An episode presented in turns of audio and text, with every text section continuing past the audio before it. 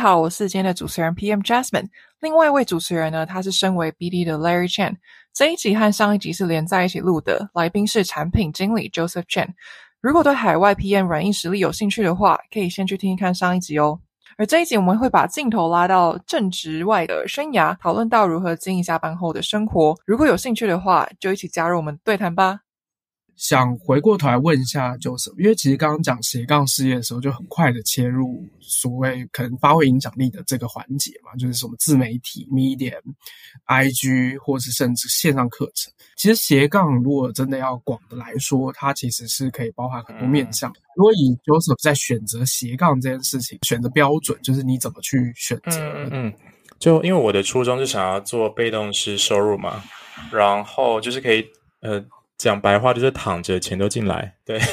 所以就是我要去创造一些 assets，那些 assets 有很多，就其实我都有在做，比方说线上的课程，或者是卖书，或者是你有一些房地产去做出租，或者是多年后靠着那个就是差价去卖掉去获利。那第四种的话就是股票之类的嘛。对，然后就是我自己去分析我的这个工作的经验，那其实会还 OK，容易的去做线上课程。对对对，这是我当初决策的一个过程。那就是也就是因为这个初衷，就推导说我要去把自己的影响力慢慢的经营起来。那我要去做什么事情？就是我会去分析我的受众是谁，到底是正在产品经理的这一波人。还是说是在这个行业，但不是产品经理，但想要转成产品经理的这些人，还是说是还没有进来，但是对这个赛道有有兴趣的人，就是我会去分析一下，然后基于这一些受众去分析一下他们的痛点是什么，不知道怎么样可以去升职加薪啊、不知道怎么样可以去变成产品经理，本身是行销的人，但是很想要成为产品经理，但是他没有任何的技术背景，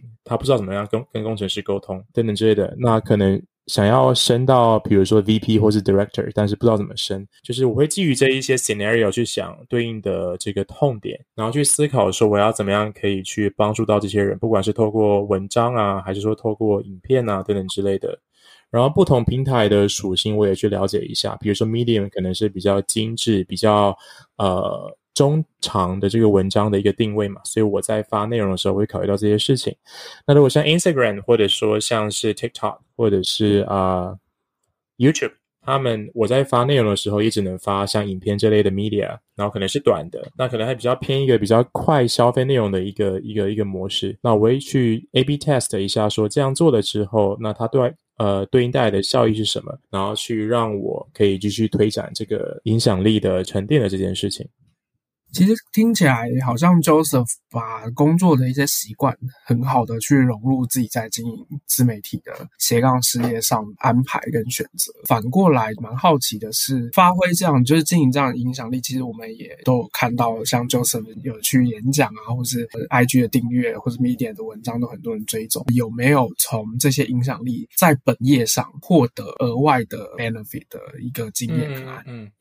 呃，就是其实我在本业当中会比较少去透露这件事情，因为公司都会有一些条款，比如说你正在工作这家公司，你是不能用你正在工作公司的 title 去对外宣传，可能要去申请还是什么之类的。对对对，所以基本上对外的话，我就只会告诉大家我之前的公司是谁，所以我公我在就是正在任职的公司的 benefit 相对比较少，可能比较熟的会知道说我之前做了哪些，但也没有什么工作实质上的变变化了，对啊。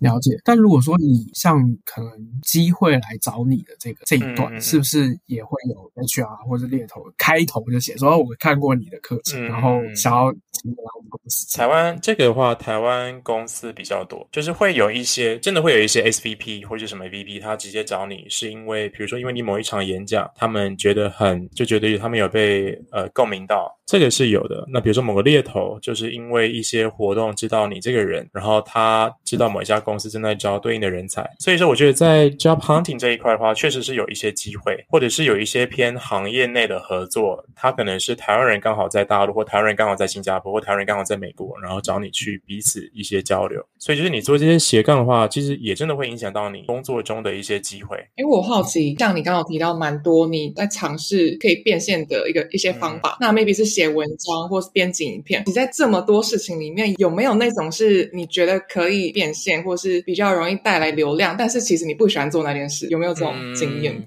目前还好，目前还好，因为我本来就喜欢写文章，也写那么多年，然后经营社媒，我觉得也挺蛮挺好玩的。我本身就还蛮喜欢类似做教学这件事情，线上录这些影片的话，就不会是一种压力。当然，如果是有类似编辑这种角色，我可能会有点害怕，就会被 chase。对，目前还好。当然，就是可能股票类的话，因为我还蛮喜欢研究，就是数据跟它背后的操作逻辑，然后我会知道说，如果要走短线、走长线，可能会要怎么样去 react。当然。就会迫于一些时间压力，你可能会比较少走短线了，这是一个实话。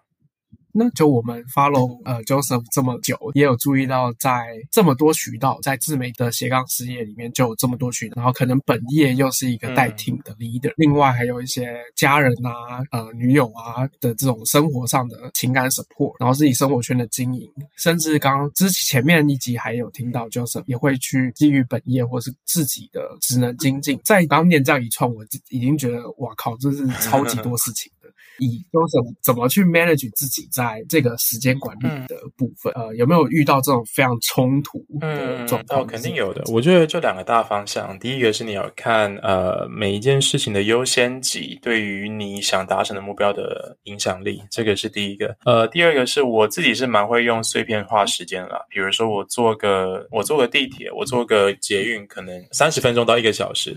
我就会在那段时间可能就看个文章或看个书或写个文。文章等等这，因为我打字还蛮快的，对，然后我觉得我还蛮善用碎片化时间，会导致我好像看起来做了很多事情，其实是我把自己就塞满到一个不行。那为什么会想要做这些事情？可能就是你动力方面要比较充足。比如说我想要去写文章，是因为我在思考说，我想要在五年内达成被动式收入多少，十年内多少，然后我要去量化说，我要造成这样的影响力，我每三年、每一年，真的是每半季、每一季、每一个月，可能要达到多少。的 views 才有可能会转化成怎样的一个成绩？我自己会有一个这样的列表去去评估一下，我可能要达到多少的成绩这样子，然后慢慢的去执行。那我自己因为就是因为会去规划自己的财务啊，所以就是会做财务分析，包含说每一个月我的这个收入来源是来自来自主业是多少，来自于这些 side projects 的多是多少。那我可能一年之内要达到这样的的成绩，五年、十年、十五年、二十年，假设我每年都有那个 salary increase，或者我有自己的 business。可能要怎么样去搞自己的这个收入？我觉得就是要有一个目标啦，你才会更想要去做这件事情。那很多人是毕业之后就就一直工作，然后不知道自己为什么工作，然后就我可能不是想要这样的生活，所以会比较有动力。我好奇你说你是有列表会去追踪数据，那你的工具实际上的工具会是用什么？还是说你真的是自己去 Excel 去？啊，我用 Google Sheet，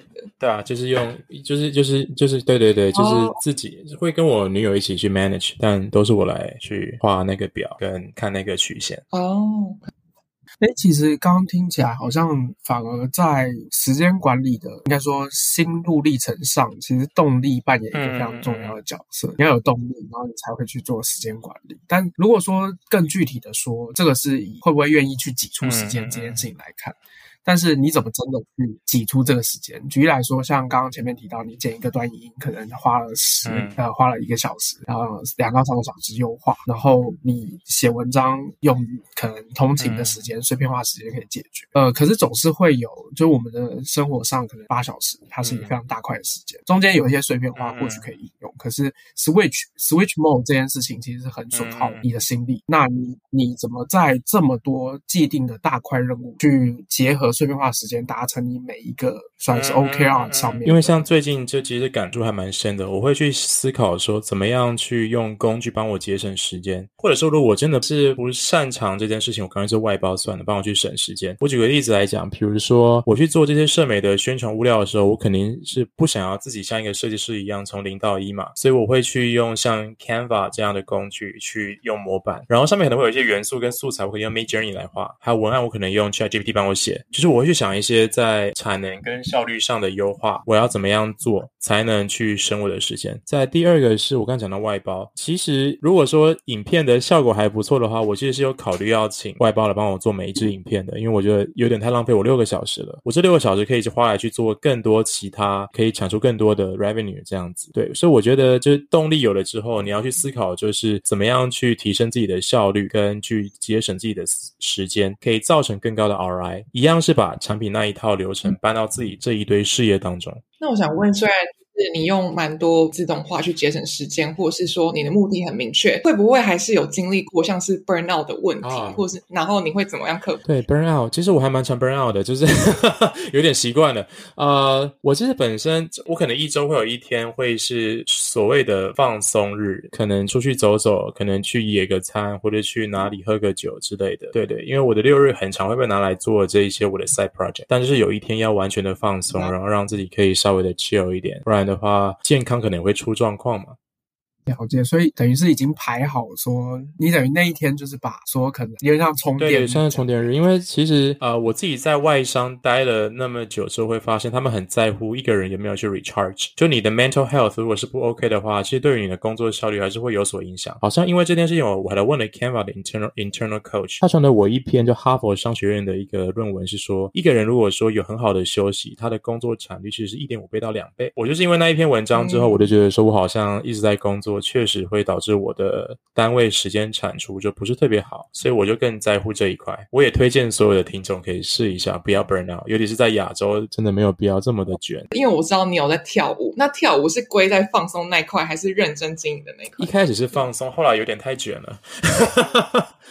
就是一开始，因为我一开始是因为我原本有一些脂肪肝的轻度脂肪肝的问题，就是健康方面，就是只要是在软体应该都有，我相信很多人都有，所以我那时候一直在思考我要怎么解决，所以我就是从，然后我因为我那时候好像就被刺激到了，就是跟我同年纪的人好像都还蛮瘦的，跟蛮健康的，所以我就是在饮食方面就是走算是青铜，那叫什么铜铜那个什么讲哦对，生酮，饮食方面可能会有点类似像生酮的一个，然后在运动方面又是类似要走。就是我希望每天至少都要运动一到两个小时。然后当时因为我的外商是可以 offer 我，就是把学习基金拿去跳舞，所以我就报了就是大概台币三万五千的班，然后每天都去都去跳。然后就这样大概过了半年之后，就是你的整个的生活跟你的健康水平都拉上来之后，对应的就是你工作的效率也提升，精神也更好。所以我觉得这一块是所有就是有主业跟有在斜杠的人可能都要注意的一件事情，就是自己的身体状况跟心灵的一个。Mental health，我没有想到，就是跳舞可以报基金，我也要去跟公司要。